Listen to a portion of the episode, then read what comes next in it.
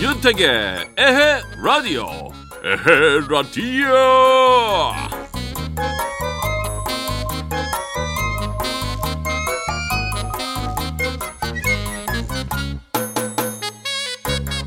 요즘에 금요일 밤부터 토요일, 일요일까지 안 씻는 분들이 있어요. 어차피 갈 데도 없고 집에서 안 나갈 거니까 뭐 그럴 수도 있지만 아무리 그래도 요즘 청결이 얼마나 중요합니까? 잘 씻는 거 습관 들여야죠. 아무튼 요즘 집에 있는 시간이 많아져서 아이랑 놀아주는 시간도 좀 늘어나니까 우리 아이는 그러더라고요. 아빠, 좋아 좋아. 그러게 말이에요. 좋은 것도 뭐 있나 더 찾아봐야겠어요. 자, 금요일 밤 윤택의 에라디오 출발합니다. 출발! 얍! 3월 20일 금요일 에라디오 첫 곡 노라조의 슈퍼맨이었습니다. 잠시 후에는요. 국내부터 해외까지 어떤 일들이 있었는지 살펴보는 시간이죠. 이런 일이 있었슈? 저런 일도 있었슈. 요미요미 귀요미 이효은 리포터와 함께합니다. 에라디오에서 드리는 선물 소개할게요. 수입식품 전문회사 미성 패밀리에서 쿠키 세트를 드립니다.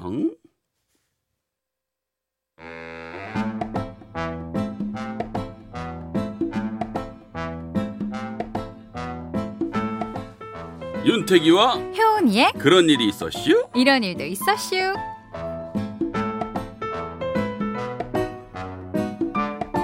자, 오늘도 세상 이야기 함께 나눌 이혜은 리포터 어서 오십시오. 네, 안녕하세요. 네. 금요일입니다. 네. 네.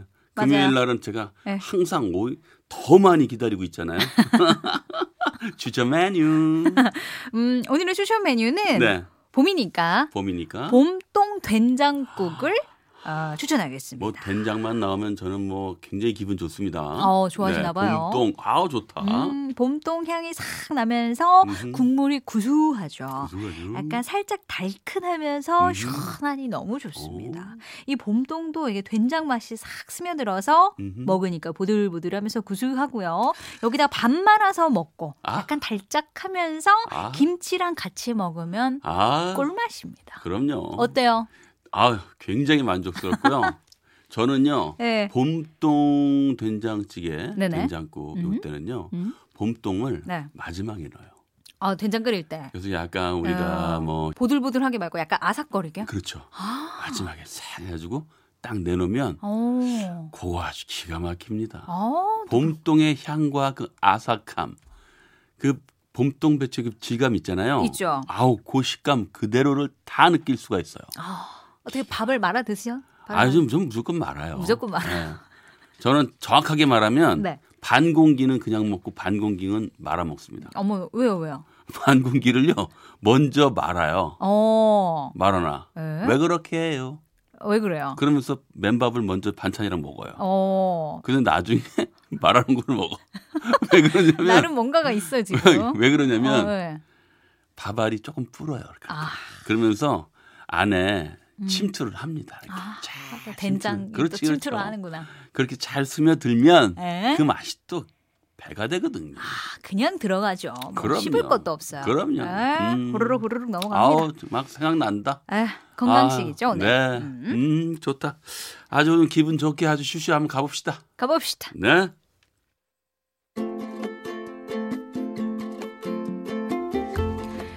국내부터 해외까지 이런저런 소식과 각종 생활 정보들을 함께 알아보는 시간 네.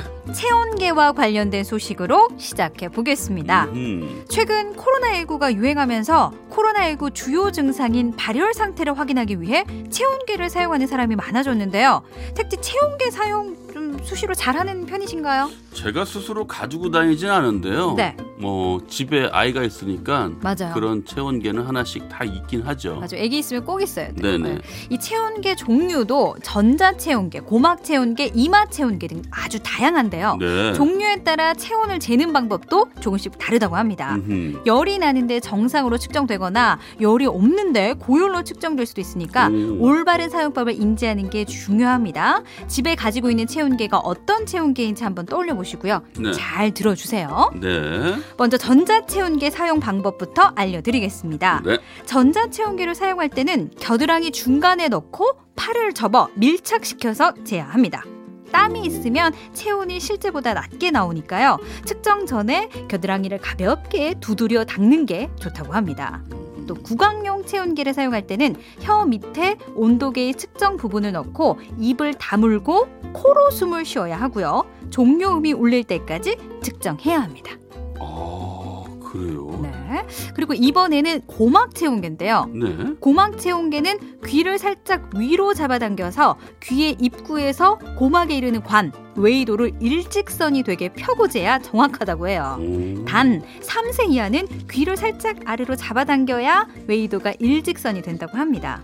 또 수영이나 목욕 등으로 귀 속이 젖었을 때는 귀에 상처를 입을 위험이 있어서 사용하지 않는 게 좋다고 하니까 이 점도 참고하시면 좋겠죠? 그러게요. 다 방법이 있었어요. 네. 집에 무슨 체온계죠? 갖고 저- 계신 거? 이 귀 안으로. 오, 네. 고막 체온계. 그, 네, 고막. 어, 이번에는 이마 체온계입니다. 음. 접촉식 이마 체온계는 탐침 부분을 이마 중앙에 밀착하고 오. 측정 버튼을 누른 상태에서 관자놀이까지 문지르듯 3초에서 5초간 갖다 대 재야 합니다.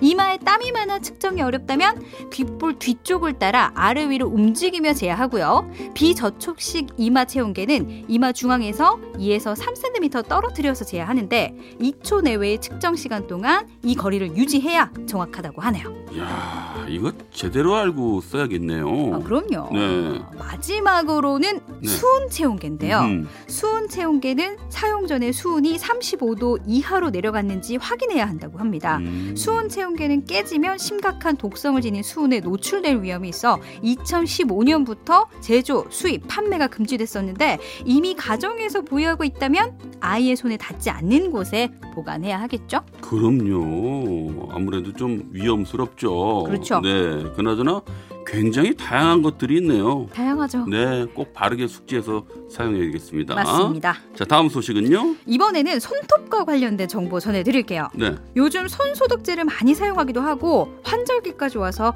이 손톱이 갈라지거나 부서지는 경우가 많은데요. 음. 손 전용 보습제를 수시로 바르는 것도 좋은 방법이지만 손톱을 자르는 방법만 바꿔도 손톱 건강을 지킬 수 있다고 합니다. 아, 그래요? 저는 네. 이 손톱을 바짝 자르는 습관이 있어가지고요. 아, 안 돼요, 안 돼요. 오. 먼저 네. 손톱을 깎을 때는 흰 부분을 1mm 이상 남겨두고 깎는 게 손톱 건강에 좋다고 해요. 어머나. 손톱이 너무 짧으면 네. 주변에 각질이 더 많이 생기고 외부의 자극을 많이 받기 때문이죠. 또한 손톱을 깎기 전에는 도구에 남아있는 세균이 손톱 틈이나 상처에 들어가면 오. 염증이 생길 수 있기 때문에 도구가 청결한지도 꼭 점검해야 합니다. 아, 그렇군요. 네. 아우, 제 손톱은 지금 진짜 하얀 부분이 아무것도 없는데. 아하. 어허. 쫙 깎으면 안 됩니다. 게다가 이 손톱 깎는 도구들이요. 네네.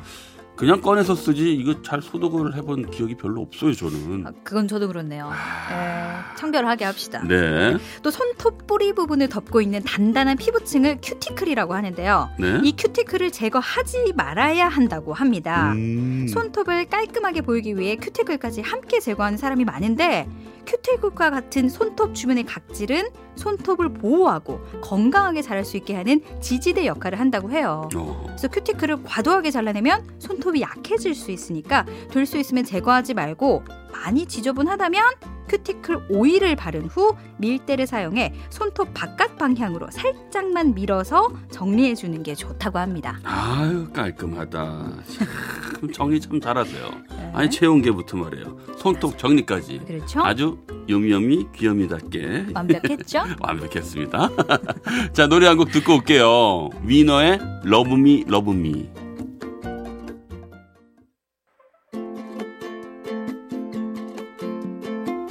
윤태기와 효은이의 그런 일이 있었쇼.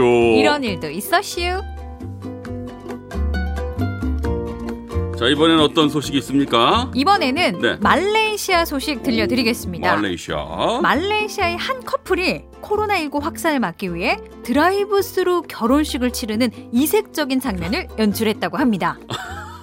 드라이브 스루 결혼식이라는 게 네네. 도대체 상상이 안 가는데요.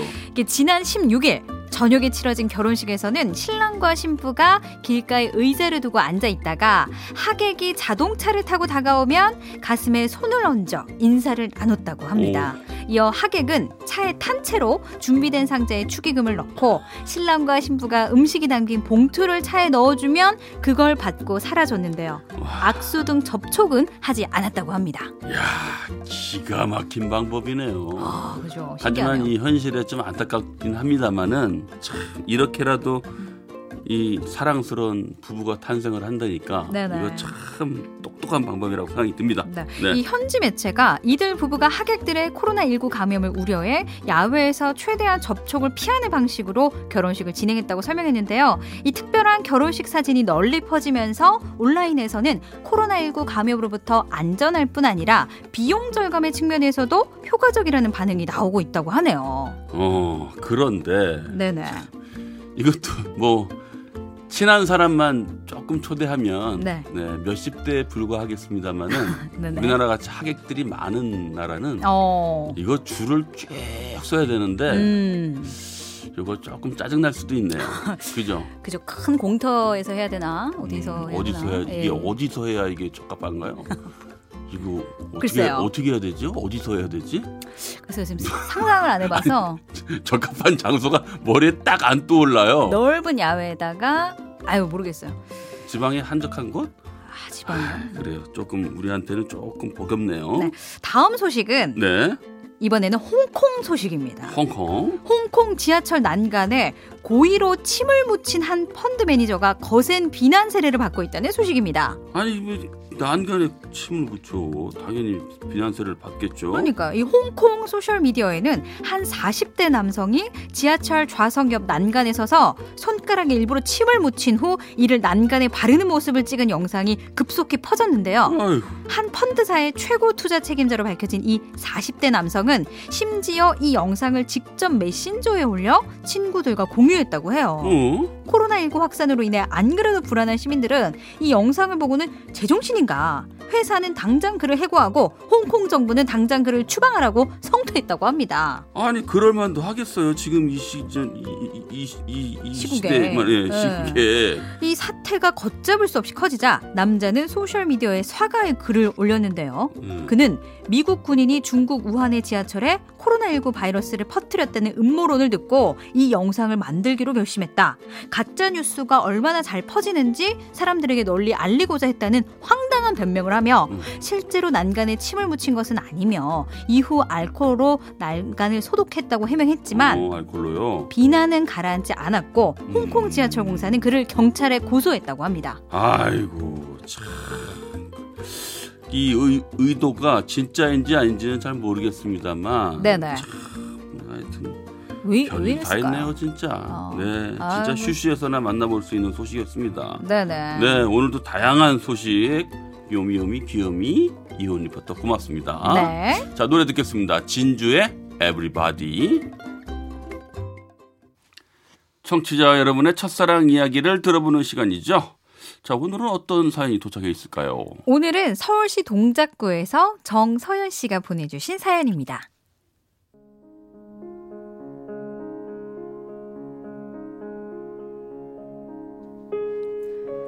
그 애를 처음 만난 건 35년 전 초등학교 5학년 때였어요. 생애 처음으로 부모님께서 집을 장만해 이사를 했고 새로운 학교로 전학을 간 상태였기에 모든 게 새롭고 낯설었습니다. 그러던 어느 날 가까스로 친해진 친구들이 함께 모여 과외 수업을 받는다는 소식을 들었고 전 엄마를 조르기 시작했습니다. 엄마, 나도 과외 보내줘. 공부 열심히 할게. 과외는 무슨 너 친구들 만나려고 가는 거잖아 아, 그게 뭐 어때서? 그 김에 가서 공부도 하는 거지. 엄마, 부탁이야. 응? 다행히 엄마는 내 부탁을 들어주셨고, 저는 친구들과 함께 과외 수업을 들을 수 있었습니다. 당시에 수업을 받던 친구들은 모두 공립학교를 다녔는데요. 그중 단 한 명, 얼굴은 까무잡잡하고 눈망울이 맑았던 한 남자아이만 사립학교에 다니고 있었어요. 저는 왠지 모르게 똑똑해 보이는 그 애에게 관심이 가기 시작했죠. 저기, 나 이거 좀 알려줄 수 있어? 아까 들었는데도 금방 잊어버렸어. 아, 이거 공식만 외우면 돼. 자, 봐봐. 첫 느낌처럼 공부도 아주 잘하던 그 아이. 저는 엄마 말대로 공부는 안 하고 친구들, 특히 그 아이를 보기 위해 열심히 과외 수업을 받았습니다. 이후 그 아이 엄마와 우리 엄마는 친한 사이가 되었고 자연스럽게 서로의 집을 오가며 엄마의 심부름을 하면서 한 번씩 더 얼굴을 보게 됐어요. 하지만 마음과는 달리 부끄러워서 별다른 얘기를 나누진 못했어요. 느낌상으론 그 애도 제게 관심이 있는 것 같았지만 한창 사춘기였을 때라 어느 누구도 자기 마음을 상대방에게 보이지 않았죠. 그렇게 야속한 시간만 흘러 중학생이 되었는데 어느 날 슬픈 소식이 들려왔습니다. 어머니, 너그 얘기 들었니? 다음 달부터 준섭이 과외 못한대. 뭐라고? 엄마! 도대체 왜? 어머나, 그게 준섭이 아버지 사업이 어, 기울었나 봐. 그냥 그렇게 알고 있어? 결국 그 아이는 엄마의 말처럼 과외를 그만두었고 이후에는 그의 얼굴 보기가 힘들어졌습니다. 엄마, 엄마, 나 심부름 할 거 없어? 어, 갑자기 왜 이래? 어머, 할 거야 많지. 스파 가서 콩나물도 아, 좀 그런 거 말고 뭐 엄마 친구한테 대신 갔다 오라거나 뭐 전해달라거나 뭐뭐 그런 거 없냐고. 사. 어, 어머머머. 너 혹시 너 준섭이 보고 싶구나. 아, 그런 거 아니거든? 아, 엄마는 아무것도 모르면서 됐어. 그 애를 못 만나게 되자 제 머릿속은 온통 그 아이 생각으로 꽉 차게 됐어요. 전 어떻게 하면 그의 얼굴을 볼 수 있을까 그 생각뿐이었죠. 하지만 막상 길에서 우연히 마주치면 놀라서 말은커녕 얼굴만 벌게 져서 반대쪽으로 뛰어가 버리곤 했죠. 그렇게 가슴앓이만 하다 어느덧 나와 그 애는 고등학생이 되었는데요. 시간이 많이 흘렀어도 제 마음은 여전히 그 애를 향해 있었어요. 하지만 역시나 우리 사이엔 아무런 진전이 없었고 그 애가 서울로 대학을 가면서는 소식까지 끊기게 됐습니다. 그러다 스물한 살쯤이었을까요? 친구와 놀다 밤늦게 집에 들어왔는데요. 다녀왔습니다. 어? 주, 준섭이? 너가 왜 우리 집에... 오랜만이다. 나 형 보러 왔어. 우리 오빠? 응. 형이 놀러 오라고 그래서. 잘 지냈어? 어, 뭐 그냥 그럭저럭. 그럼 재밌게 놀아. 마음 한번 전해보지 못했던 사랑이지만 그래도 이제는 다 잊었다고 생각했는데 그 애를 다시 만나는 순간 머리에서 발끝까지 화끈 달아오르는 게 여전히 내 마음은 그를 향하고 있던 걸 알 수 있었습니다. 7년이 넘도록 한 남자만을 좋아했던 저. 이제는 고백을 해야겠다는 생각이 들었고, 다음 날이 되면 꼭 고백을 하리라 마음을 먹었어요. 그렇게 옆방에서 오빠 함께 떠드는 그의 목소리를 들으며 밤새 어떻게 말을 건네야 할지 고민을 하다 잠이 들었죠. 헉! 몇 시야? 12시? 밤새 뒤척이던 전 마음과는 달리 늦잠을 자버렸고 후다닥 방에서 뛰어나왔을 땐 이미 그가 떠나고 난 후였습니다. 아무도 없는 집을 보는데 어찌나 마음이 휑 하던지 닭똥 같은 눈물을 뚝뚝 흘렸던 기억이 나네요. 그렇게 제 첫사랑은 피어보지도 못하고 그리움만 남긴 채 끝이 났는데요. 워낙에 그 애를 좋아하던 기간이 길었던지라 전 지금도 비가 오거나 마음이 울적할 땐 첫사랑 그 애가 생각이 납니다. 내 모습은 나이에 알맞게 익어가고 있는데 그의 모습만큼은 아직도 앳된 모습으로 말이죠. 그 사람 지금은 멋진 중년이 되어 누군가의 남편, 누군가의 아빠가 되어 잘 지내고 있겠죠? 그 가정에 사랑과 행복이 충만했으면 좋겠습니다.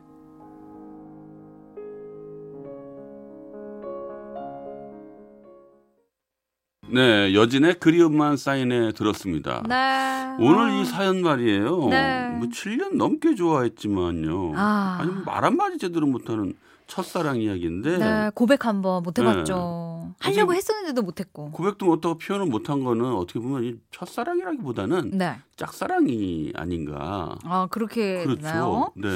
어. 어쩌면 사랑이 약간 뭐라 그럴까. 네. 서로 조금 뭐가 모두 오고 갔으면 아, 이게 근데- 남녀간의 사랑인데. 근데 이게 제가 이해가 가는 게 네. 저도 진짜 좋아해도 티 하나 안 내거든요.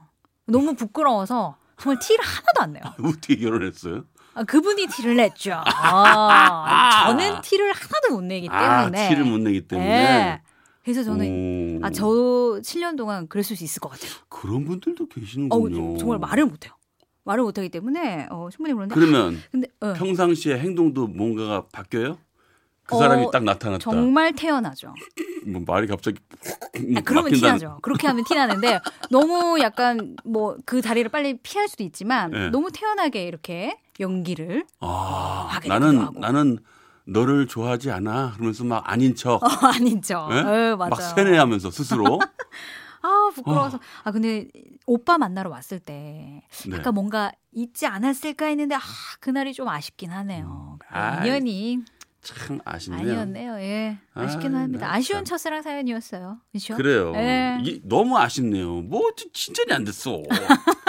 에이, 어, 너무 정말. 답답해 하셔가지고 네, 이분 자. 오빠인 줄 알았어요. 네, 예. 여러분들, 여러분들의 또 아름다운 첫사랑 사연이 있으면요, 네네. 저희한테 보내주세요. 한번 소개해드리죠. 네 그리고 우리 이 첫사랑 보- 사연 보내주신 정소연 씨께 네, 우리가 가진 선물 중에 가장 좋은 선물 음흠. 뭔지 모르겠지만 보내드리겠습니다. 윤택의 에라디오에서 보내드리는 네. 선물 있죠. 최고의 선물. 어, 최고의 선물 있답니다. 그럼요. 그거 보내드리고요. 네네. 여러분들도 사연 많이 보내주세요. MBC 윤택의 에헤라디오 홈페이지에 들어오셔서 남겨주시면 됩니다. 네, 저희가 예쁘게 소개해드릴게요. 네. 네. 자, 오늘도 예쁜 목소리로 첫사랑 사연 예쁘게 소개해 주셔서 고맙습니다. 아우 감사합니다. 네. 다음 주에 봬요. 네, 안녕히 가세요. 광고 듣겠습니다. 네. 9852님의 문자 메시지가 왔는데요. 축하해 주세요. 딸이 이틀 진통 끝에 결국 수술을 해 딸을 낳았어요. 아이고, 축하드립니다. 감사하고 기쁘지만 코로나 때문에 가지도 못하네요. 뱃속에 있을 때도 나올 때도 마음 졸이게 한 우리 애기 세상에 나왔으니 건강하고 예쁘게 크라고 덕담 한마디 해주세요. 네, 축하드리고요. 네, 우리 딸 할머니 말씀대로 네, 건강하고 예쁘게 건강이 최고입니다. 그런데 말이죠. 어, 수술을 해서 딸을 낳았대요. 그러니까 이게 제가 들었는데요. 여자들이 제일 억울해하는 게 아플 거 다 아프고 재활적해서 낳는 게 가장 억울하다고 그러네요. 그러겠어요. 이거 좀 아유 아무튼 축하드립니다. 자 2부 마칠 시간이네요. 자 김정수의 당신 듣고요. 9시 뉴스까지 듣고 9시 오물에 만날게요.